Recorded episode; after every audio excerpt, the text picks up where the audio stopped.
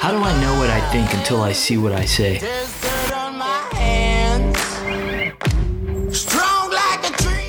The Green Notebook, carried by military leaders around the world.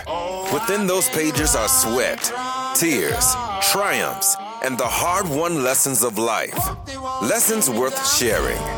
Each week, the team dives into the notebooks of military leaders, business professionals, authors, athletes and coaches, and entertainers to share lessons and help you lead with the best version of yourself.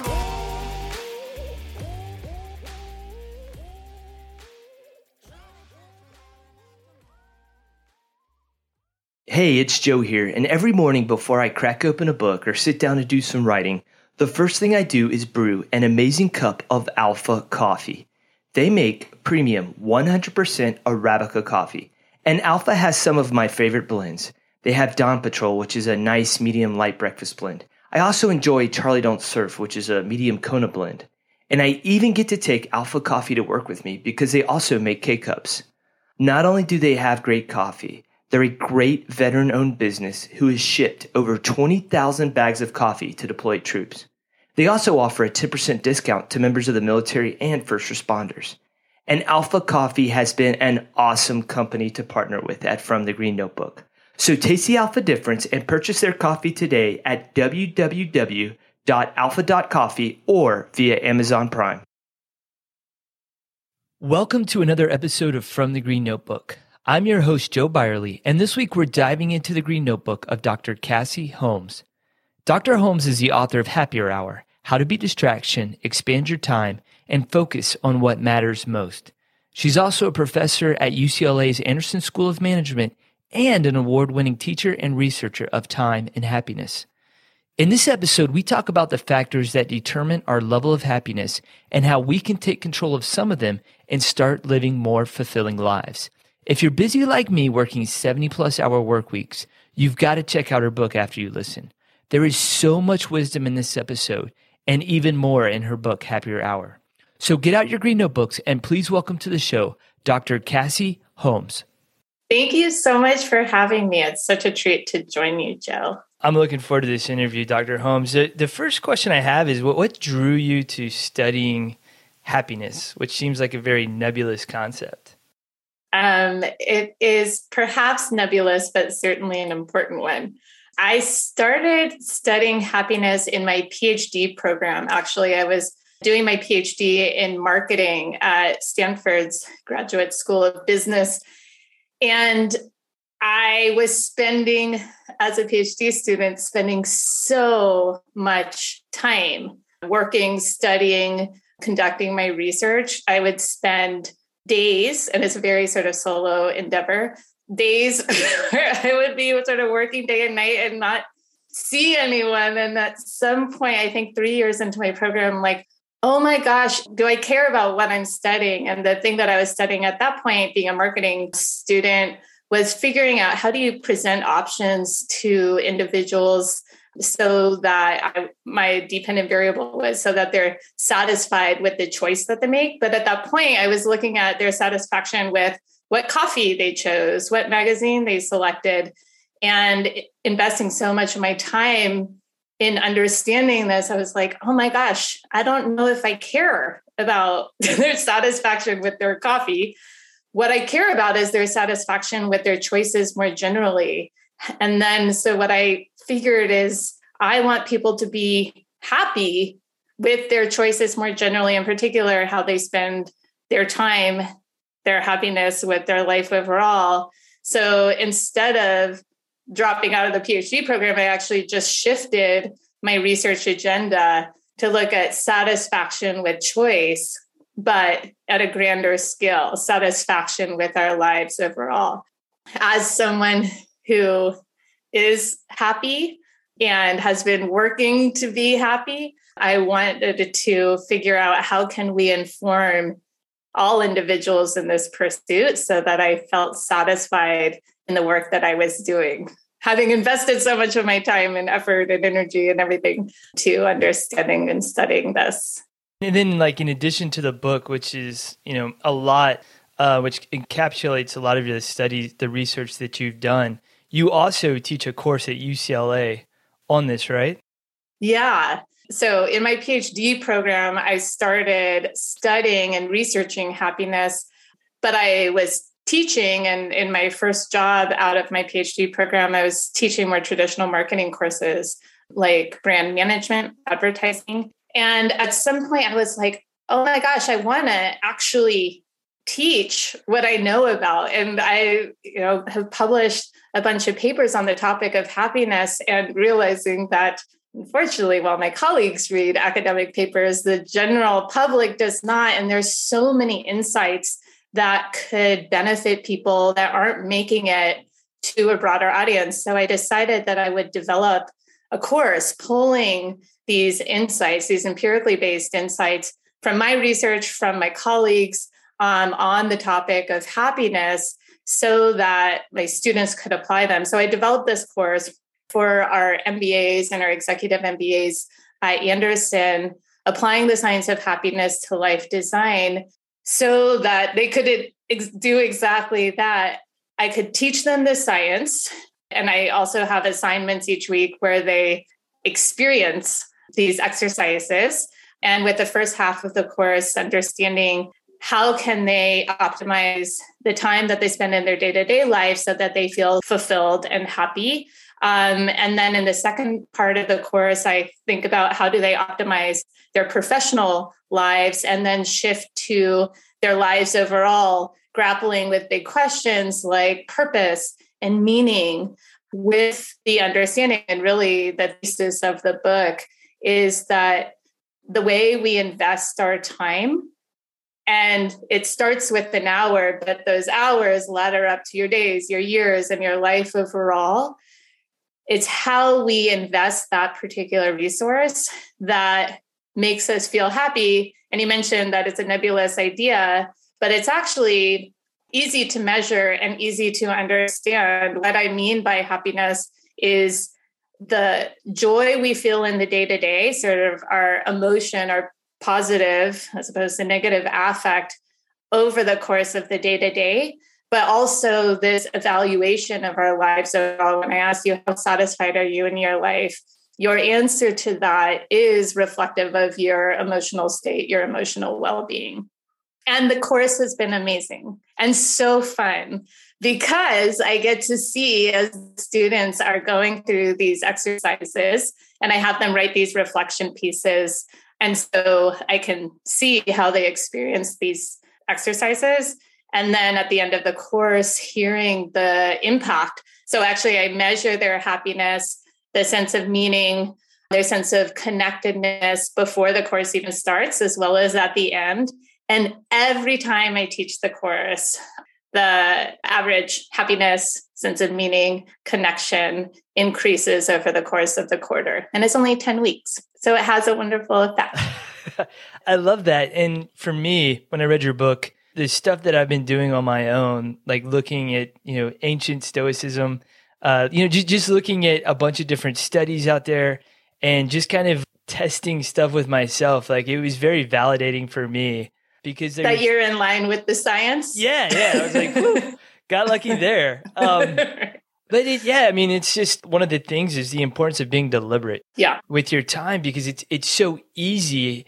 I feel like for time to just kind of get away from us especially now that we have uh, you know social media and smartphones at our at our fingertips. You know, you can sit down and start looking at like Instagram Reels or, or TikTok and lose like an hour of your life and have nothing to show for it afterwards. Yeah. You know, so I'm curious. Like, does it matter? You know, what job you have in life or you know how much money you make? Like, what are some of the factors that you found that contribute to a, a person's happiness? Yeah, and it's interesting because that's actually how I start off the course. I tell them, I'm like, all right, guys, what do you think influences your happiness? And oftentimes the assumption is that it is money. So a lot of my students are getting their MBA because they want to make more money. So if only I had a lot of money, then I would be happy. If only I were super gorgeous, then I would be happy. If only I found the love of my life and got married, then I would be happy. People believe that these circumstances have a significant and lasting effect on their happiness. And they, even when they have a significant initial effect, they don't have a lasting effect because we adapt to our circumstances. We sort of stop noticing the impact of them as um, we're living in those circumstances day to day. So those circumstances do have an effect, but a significantly smaller effect than we anticipate. The other things that play in are inherited disposition. So, you know, were you born sort of naturally or chronically a more positive person where you see the glass as half full? Or are you more of a natural grump? Your personality does play a role. Now, the fun part is that there's this other chunk of factors that play a role. And so while we don't have control or over our personality or natural disposition, you know, our inherited temperament, we don't have immediate control over our life circumstances like income level, like marital status, like how attractive you are. The thing that we do have control over is how we spend our time and our sort of mindset in the day to day. And that, that sort of group is your deliberate thinking behavior has influence on our happiness, how happy we feel in the day to day, as well as how satisfied we feel about our lives overall. And so that's the chunk that I'm super interested in because that's the part we have control over. And that's the part that our learnings, like, you know, it sounds like you've been trying on these things to make yourself feel better in the day to day. And that's these are the exercises that I have my students have of how do you spend your time the day to day. And I suspect we'll get to this later on but for instance, exercise. that is an activity that has a positive effect on our mood, on our self esteem. The time that we spend on social media, while it sucks up actually a lot of our time, as you mentioned, you know, you think you're just going to check real quick, spend a couple of minutes, but in time tracking studies, you actually realize that you're spending tens of hours each week on that. Um, social media ha- has not been shown to have a positive effect on well being. And in some cases, depending on how you use social media, if you use it more passively just to watch other people's lives instead of actively to connect and stay connected with the uh, folks that are you have relationships with the typical use of social media has been shown to have a negative effect on how we feel um, studies show that it makes us feel more lonely through social comparison, it makes us feel worse about ourselves. And then, from my perspective, in terms of how we spend our time, it sucks up and makes a lot of time that we already feel like we don't have enough time wasted. And then it also makes us feel time poor. I don't know if you want me to get into that now because I know you questions no, let's later. Just, but... Let's just roll with it. You brought it up. You now you have to go there. yeah, time poverty. This is a bad thing.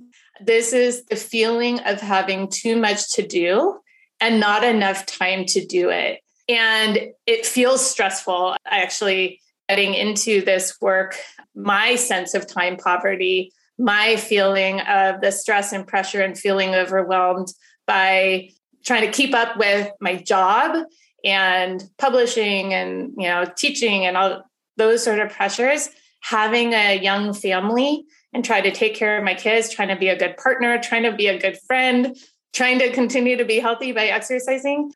I felt like there was, again, too much to do and I didn't have enough time to do it. And one of the things that that feeling gets exacerbated by social media and actually the presence of our iPhones because this feeling of we have expectations that we can and should be doing a lot more and every second. And of course, we don't have enough time to do all those things. And as we're looking, you know, at the wonderful lives and the, you know, events and experiences that everyone is having at that very moment, we're like, oh my gosh, I should be and could be doing that as well. Of course you don't have time to do that. At every second you know with your iphone you can getting your chores done by you know ordering your kids school supplies or signing them up for something. There's always stuff that you can be checking off your to-do list on your phone. And so you feel like you should be doing stuff at every moment. And so just that sort of constant ability to be doing things and recognition that there are these things that we can be doing, it changes our expectations of how we should be spending our time. And of course, there aren't enough hours in the day to do that, all of those things. And so then we have to become, as you said, more deliberate. yeah. So it's like I'm sitting here, like, oh, great, the Holmes family is going on another picnic. Yeah. Must be nice. They have all this time. And then I sit there for another hour on my iPhone, just continuing to scroll. And the time that could have gone somewhere and had lunch outdoors. Right, exactly. And while the Holmes family might be having a picnic at that instance, we obviously aren't always, but your other friends, you know, the Schmolms family will be having, you know, doing something else another time. So, in terms of all the people that you have, all lives that you're having a window into, there is constantly someone doing something fun that you are not doing because you're doing your chores. And actually, you're not doing because you're on your phone looking at them living their lives. But yes, so social media changes our concept of what we can and should be doing at every moment. And that's something that I found in the past that I was I was doing the exact thing that you were talking about is looking at other people's lives and just kind of like letting it take me down, you know, dark corners when I could be just doing other things instead of that. And so I guess a question I have is what role does knowing yourself, knowing the things that give you energy, that like make you happy, like when you're talking to your students about structuring their time, structuring their weeks, how important is that self-knowledge before, you know, embarking on some of this? So we can rely on research for a lot of it. So what the research is doing is looking across people and on average for a given activity how positive or negative does it make people in general feel? And so this is using time tracking studies where it's tracking people over the course of their days what are they doing and how are they feeling while doing it? And again from that you can identify for the average person the average time that they're working how positive or negative do they feel? But I have my students in the second two weeks of class actually track their own time so that they, for those two weeks, are tracking how they're spending their time and rating on a one to 10 scale how they're feeling.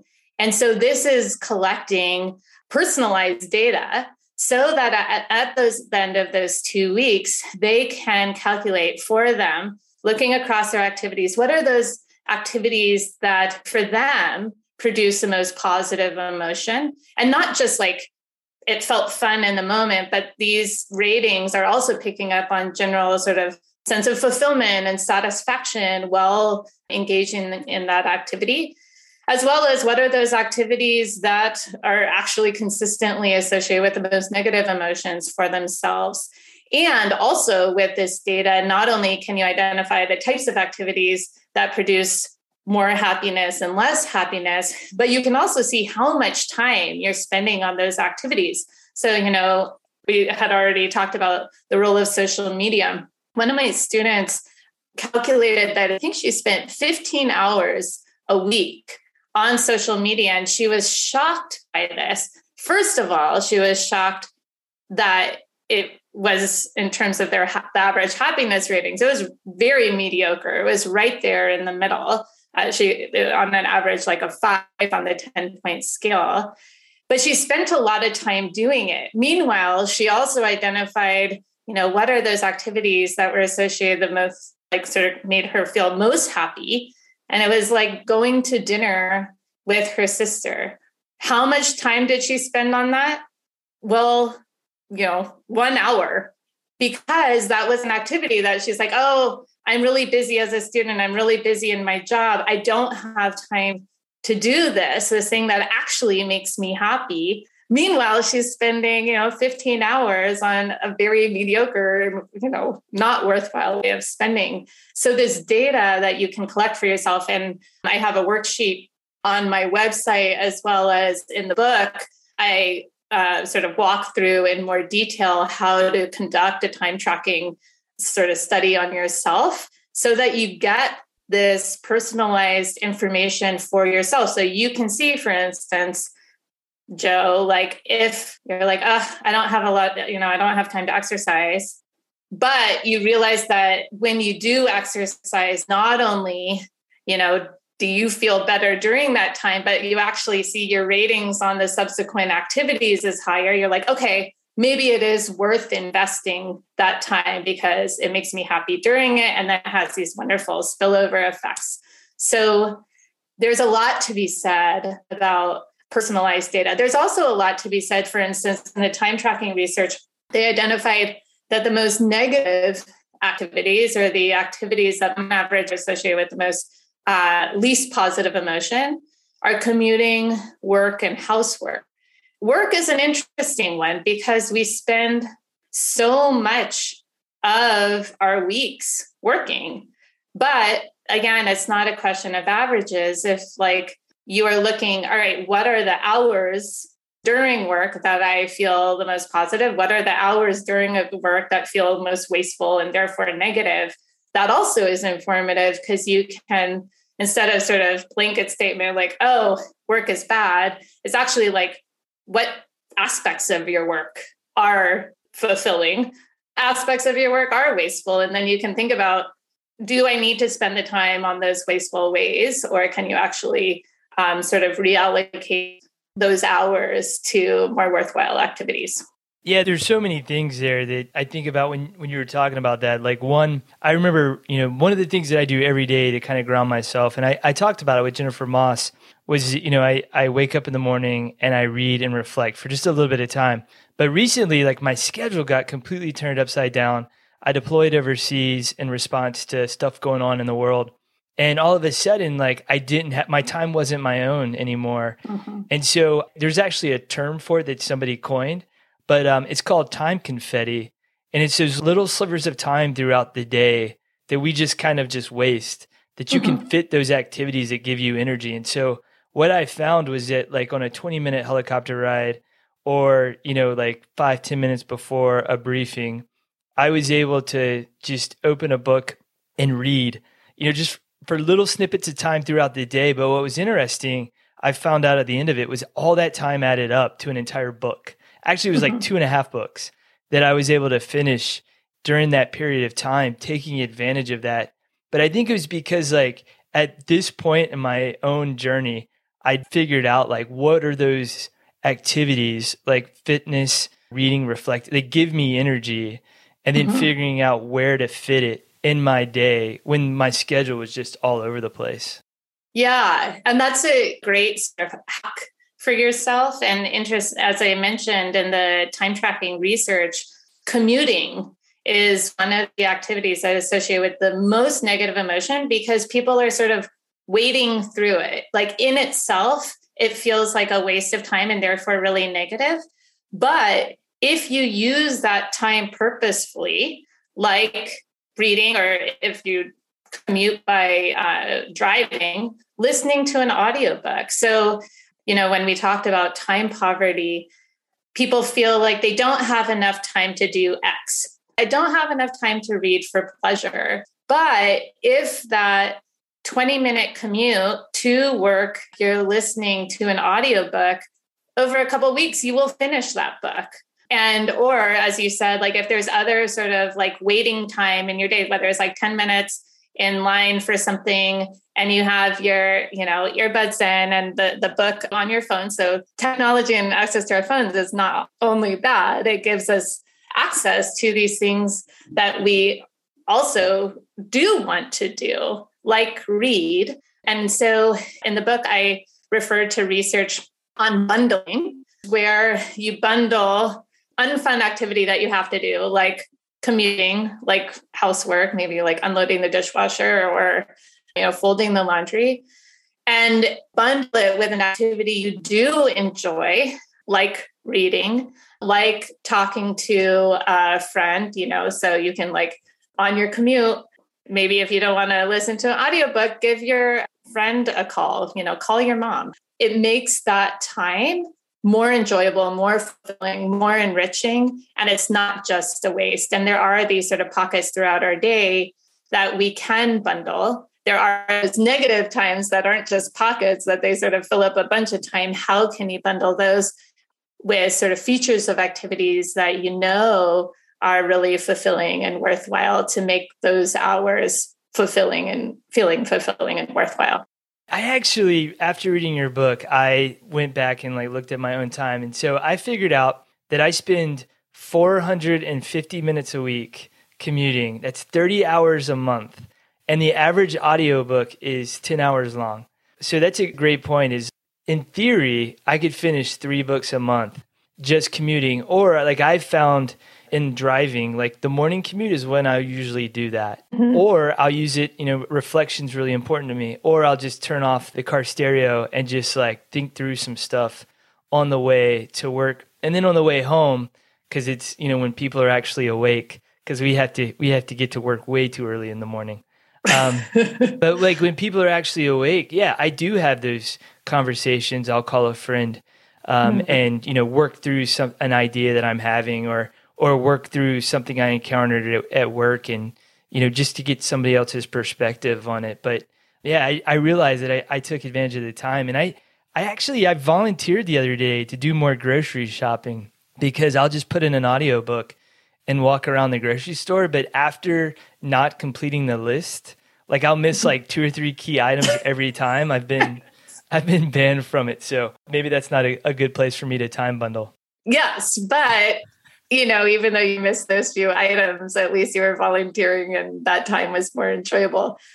Yeah. So the thing that I think you're picking up on is what you weren't doing on that commute, which people typically do, is that sort of mindless scrolling, whether it's like scrolling through the radio stations or if you commute by bus or subway or scrolling through the phone, it's just mindless. It's just filling without being fulfilling, right? And so if you can just be thoughtful and deliberate, I mean, listening to podcasts, like that's another way that you could make your commute time or your waiting time or your grocery shopping time, despite messing up on not getting everything on the list.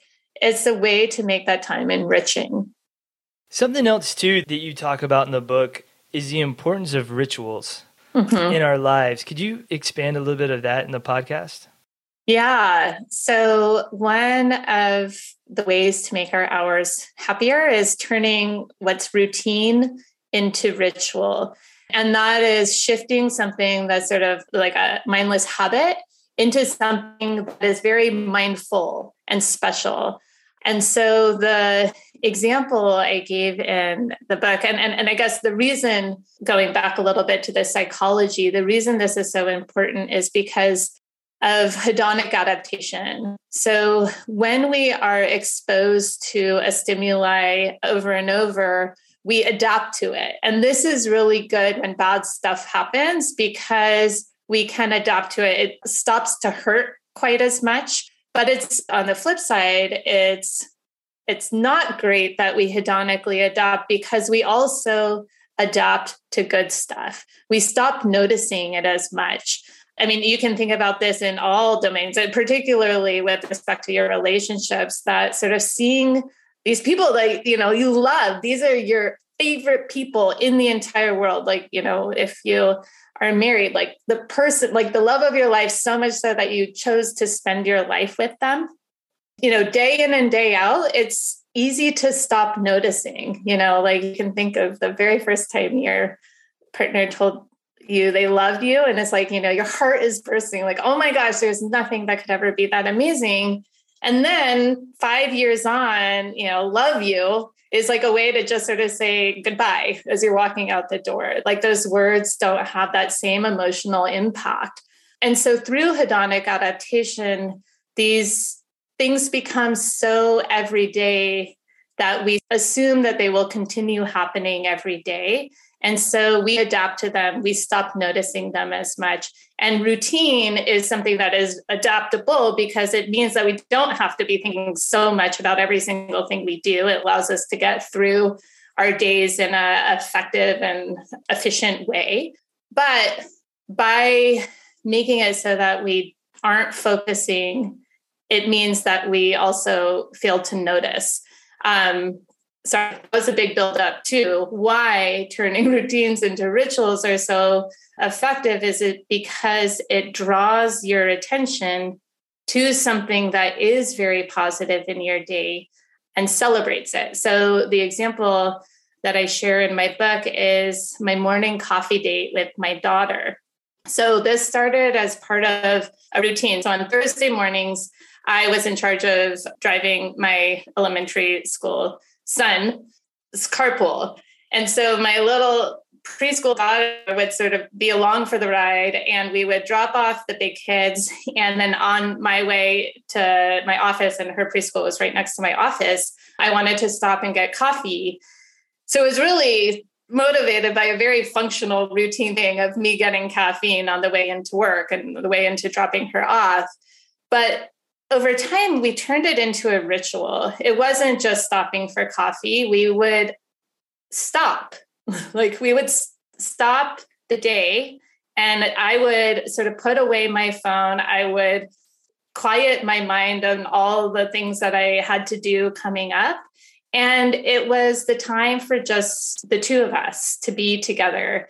And so it turned into a ritual. So our Thursday morning coffee date, we would, as soon as the big kids would get out of the car, we would even have our songs. It's like, okay, it's time to play the songs that we always play. And then we stop at the coffee shop. The hipster baristas who had finally, you know, like come to smile at us as opposed to be annoyed that we were like totally wrecking the cool vibe. They came to sort of ha- be part of the ritual. And then we'd order the same things. And it was this special time that we treasured and cherished. And so there is no way that I am going to schedule a meeting that would conflict with it.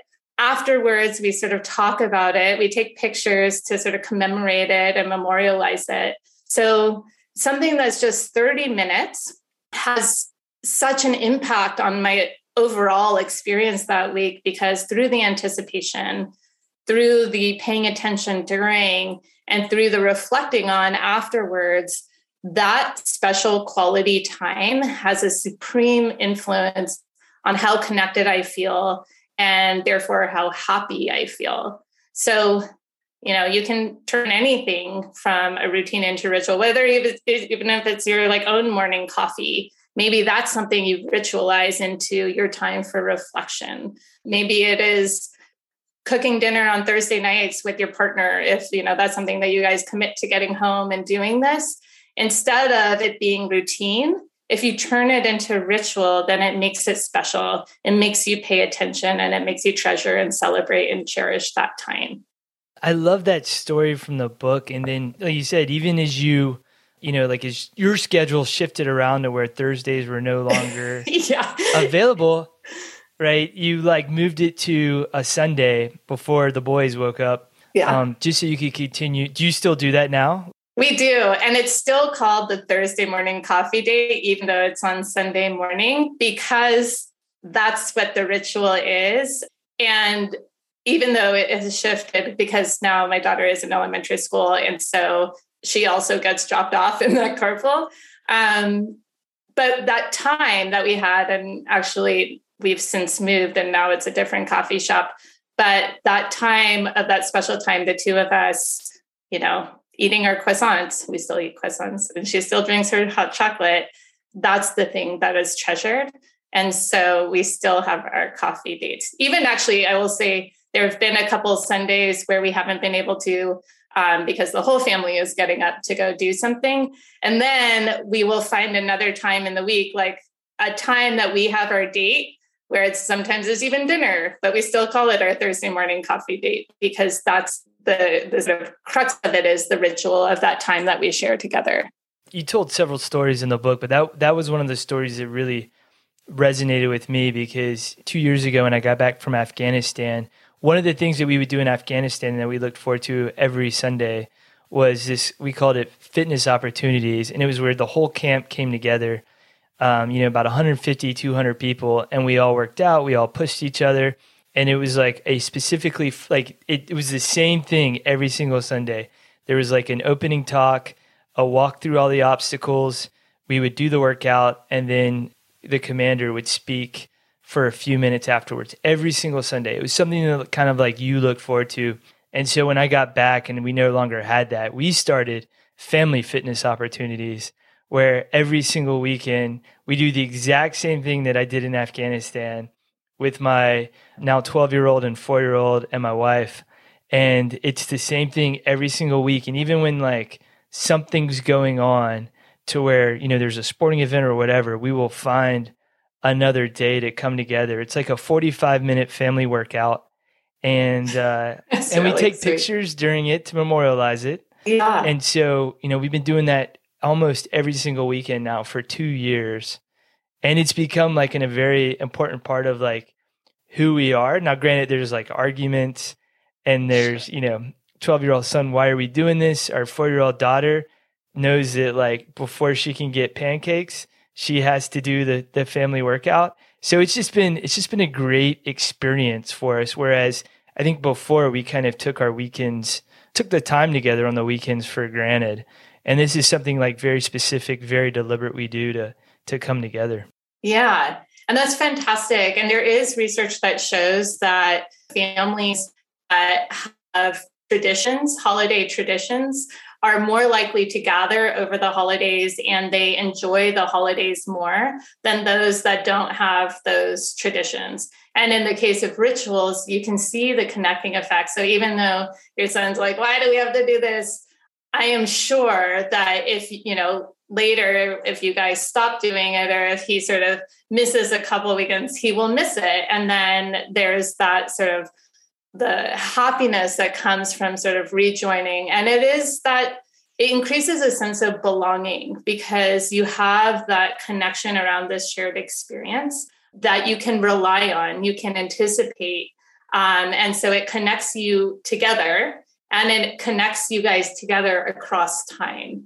So it's a really powerful thing. And I think another really powerful sort of piece of it is that what you realize is that for happiness that follows from time it's not so much about quantity as it is about quality. So it's just an hour workout each week that i suspect has a very big impact on your general sense of connection between you guys and your happiness. Um, social connection and a sense of belonging is uh, I would say one of the biggest contributors to happiness and emotional well being.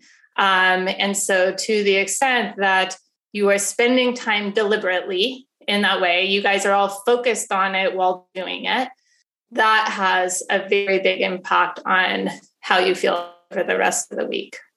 I think that's such a important thing is like doing the time activity, the your like your own personal time data collection you know, mm looking at those activities that, that do exactly what you say, that kind of put you in a better mood, that kind of give you energy, actually knowing what those are.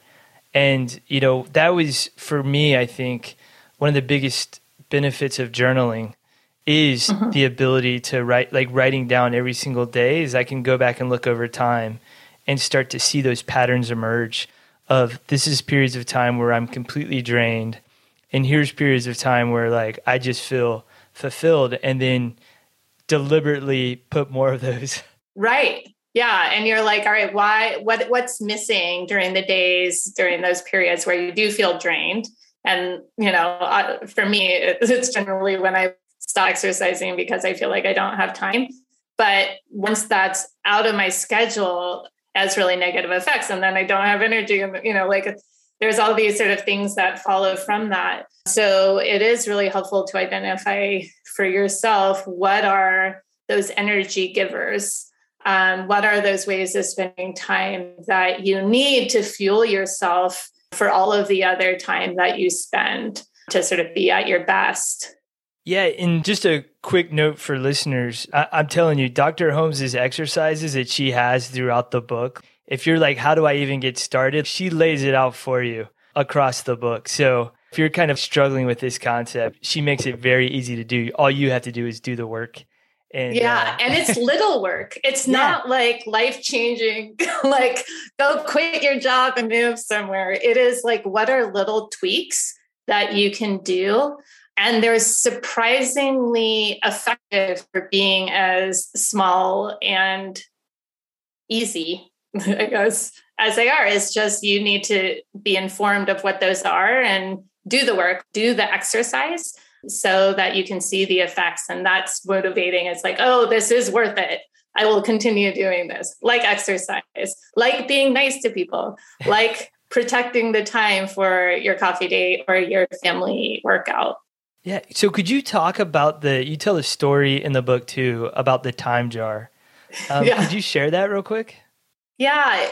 This is an analogy that I continue to touch back on um, when figuring out how to spend my own time. And it's really about prioritization. So, in the first day of my class, I always show this video. And what it is, is professor man with gray hair and glasses. He looks very professorial, and like me, he's like smiley woman. Is she a professor? Anyway, the professor walks into the classroom and he pulls out this big clear jar and puts it on the desk. And then the students are like, all right, that's weird. And then he has this bag, and from the bag, he pulls out a bunch of golf balls and he fills the jar with golf balls so that the golf balls sort of reach the very top. And he asks the students, Is the jar full? And they're like, Yeah. And he's like, haha. And then he goes back into the bag and he pulls out a bunch of pebbles and he pours the pebbles into the jar. And so the pebbles sort of fill the spaces between the golf balls up to the top of the jar. And he asks the students again, is the jar full? And they're like, yeah. And then he goes back into his bag and pulls out um, sort of some sand and he pours the sand into the jar and the sand sort of fills in those crevices and those spaces between the golf balls, between the pebbles. And he asks the student, you know, by this point they're laughing, like, is the jar full? He's like, yes, it's clearly full. There's nothing else you can put in it. And then he pulls out from his bag two beers, bottles of beer. And he opens one of the beers and he pours one of the beers over into the jar, sort of over the sand. And then he takes the other one, opens it, and sort of walks to the front of the desk and takes a sip. And he explains, he's like, the jar is your life the golf balls are the important things. These are the things for, you know, the me, my morning coffee date with my daughter, for you, the workout with your your team or your family. These are the things that really matter to you. These are the things that matter most, that bring you most joy, that give you most energy. The pebbles are also important. These are the things that you sort of are part of your life that you have to do. The sand is everything else. The sand is all the stuff that sort of fills your time, like social media, for instance. This is the stuff that fills your time. And notably, if you put the sand in first, the golf balls wouldn't all fit. If you put the sand and then the pebbles, the golf balls certainly wouldn't fit. And so this is about prioritization because you have to put the golf balls in first and then you can fill the other with sand, that's fine. But if you are just reactive and sort of not thinking, not deliberate, and there are always requests coming in, there's always things that can sort of fill your time. But it doesn't mean that that time is fulfilling. It doesn't mean that that is worthwhile. And so you want to make sure that your time doesn't get filled with sand and that you prioritize the golf balls and then the sand can sort of fill in in those other places. And then one of the students asked, Well, professor, what about the beer? And he's like, Oh, I'm glad you asked. This goes to show that no matter how busy you are, you always have time for a beer with a friend. And I think that that also makes a point. You have to prioritize. But then there's these things that no matter how busy you are, you have to make the time for. These are the really important things in your life. And in all cases, for that sort of ultimately what matters, it's the people. It's the people that you love, that you care about, that are on your team, you know, in whatever way you frame what your team is. So I think it's a helpful analogy to make sure that we don't let our days get filled with sand because it's so often that's the case. And that's where that sense of time poverty comes into play. We feel like we don't have enough time because other stuff that's not fulfilling is spending our time. But you can think back on those weeks where you feel really busy, but actually you come out of it feeling energized and good. You're still busy, but it's at least there are those things that you have done that have felt purposeful, that have felt worthwhile, that have felt connecting, that have given you energy. I think that was like one of the biggest takeaways of your book is that like you don't have to go like you said like leave your job and go move to like a beach somewhere in South America and like live out of a shack and like you're going to find happiness. It's about like knowing what's important to you and then not allowing the sand to interrupt your life. You know, we talked about the beginning of the show on a micro level. We'll be sitting there scrolling through social media and then all of a sudden lose 45 minutes to an hour and then I think on a macro level, we do the same thing. Like when you look at all the time we wasted, like either, you know, watching TV, not even even like watching our favorite shows, just like flipping channels or looking at social media or just kind of like sitting around doing something, you know, whatever. We could be these golf balls in our lives, like the, the things that, that give us meaning, the, you know, sense of uh, purpose. Like we could be doing those things, but they just kind of get away from us. Yeah. And in the book, I do sort of lead to, uh, you know, initially talking about hour by hour. The book is called Happier Hour because it's how to make each hour happier. But the purpose of the book is how to make your life overall more fulfilling so that like looking back on years not just hours looking back on years you don't feel regret hours pass, but those hours eventually it's like years pass. And so, how do you make sure that those years also aren't sandy, right? And so, I have another exercise that I have folks do in the book, which I think is initially, you know, might sound really depressing, but I actually think is really motivating. Is having well, that's a, there's actually two I'm thinking right now. One is the second to last class, I have my students write their own eulogy. And it's pretty intense, right? So, this is what it will be said about you after you've passed, um, after you've lived your life. And while, you know, initially students are sort of depressed, thinking like, oh my gosh, I will one day die. What?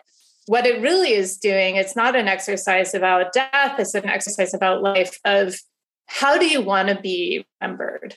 What matters to you in your life? How do you want to be described?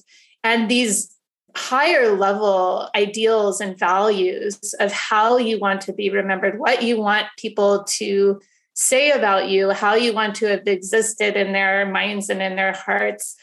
That is a big guidepost for how we spend our hours. And so, thinking about years overall, and actually, in some of my research, we've developed an individual difference scale of to what extent do people take a bird's eye view of their time. So, to what extent do they think of their time in terms of years versus day to day hours? And we find that those who take this higher, more elevated perspective of time, or this sort of broader view of time, thinking in terms of years instead of hours, that they actually are happier and more satisfied and have a greater sense of meaning. And it's because they spend their hours better. They spend in terms of what's important, what matters to them, as opposed to just what's urgent. Oftentimes, sand fills because it feels urgent. There's these sort of tasks that are presented to us, regardless of how important they are. Just the urgency makes us attend to them and spend our time on them. And so it's really important to take that perspective of what life do I want to live? Who do I want to be in a broader sense so that that keeps at the forefront of your mind what is important so that you spend your time accordingly. And all going back to your very initial point in our conversation together is about being deliberate. It's about being thoughtful. And the thing that's sort of governing those thoughts are these higher level priorities, values, and purpose. As I think about that, another exercise a boss once had me do was write down my values on a piece of paper because he was like, if, if you don't write them down, then they're just going to be nebulous in your head. But when you write them down and you can look at them, they start to become real to you. And I didn't appreciate it at the time, but as time has gone on and I've, you know, I've thought about those values, I have been, you know, before even reading Happier Hour, being deliberate with my time and, and actually structuring it around those values. And, you know, my, my, as much as like craziness that's gone on in my life, I feel like my overall level of happiness has gone up when I stay true to those. It's when I lived like a sand filled life before that where it was just all over the place where yeah there was like an uneasiness uh, an anxiety like a low level humming stress in the background mm-hmm. that uh, i didn't see before and so i i really appreciated again your book dr holmes of you make it very practical because like you said we're not going to grab like academic research papers but the book your stories everything that's in there is, is very applicable very practical to people who are very busy like myself and uh, I just I love that message. It, if anything, it reaffirmed, like you said, the stuff that I was kind of like moving towards, anyways.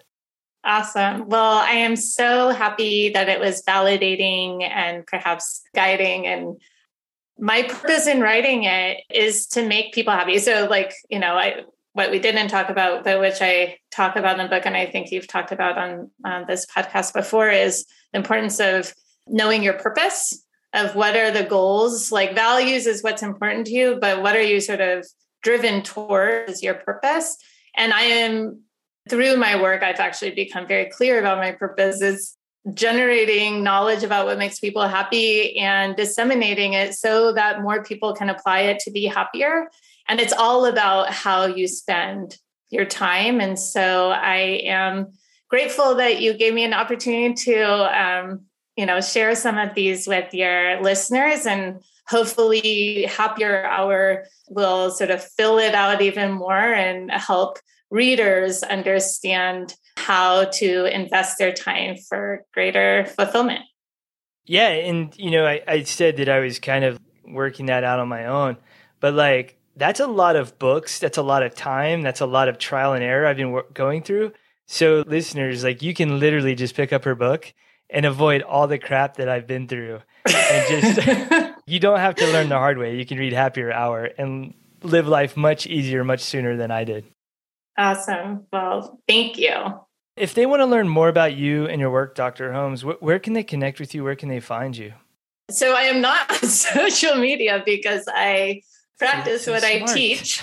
Um, but my website, www cassiemholmes.com. There uh, is my research uh, as well as information about the book and where I'll be presenting and speaking. And so my website, cassiemholmes.com, is how you can find out more. And of course, through reading Happier Hour, which is the compilation of sort of my 15 years of research and teaching that is hopefully in a digestible and enjoyable to read format.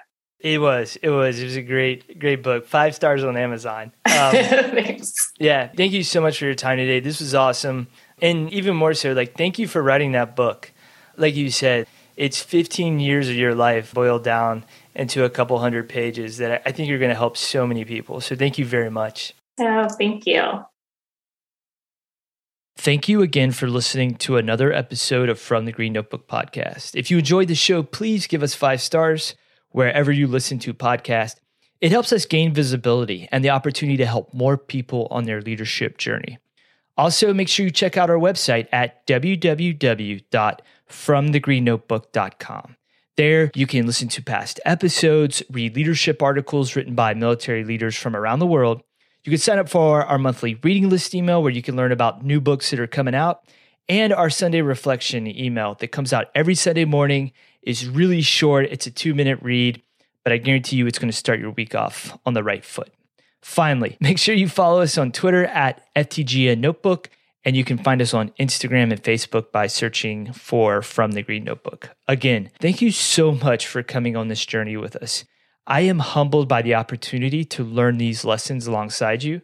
So please join us next week for another episode of From the Green Notebook, where we're going to help you lead with the best version of yourself.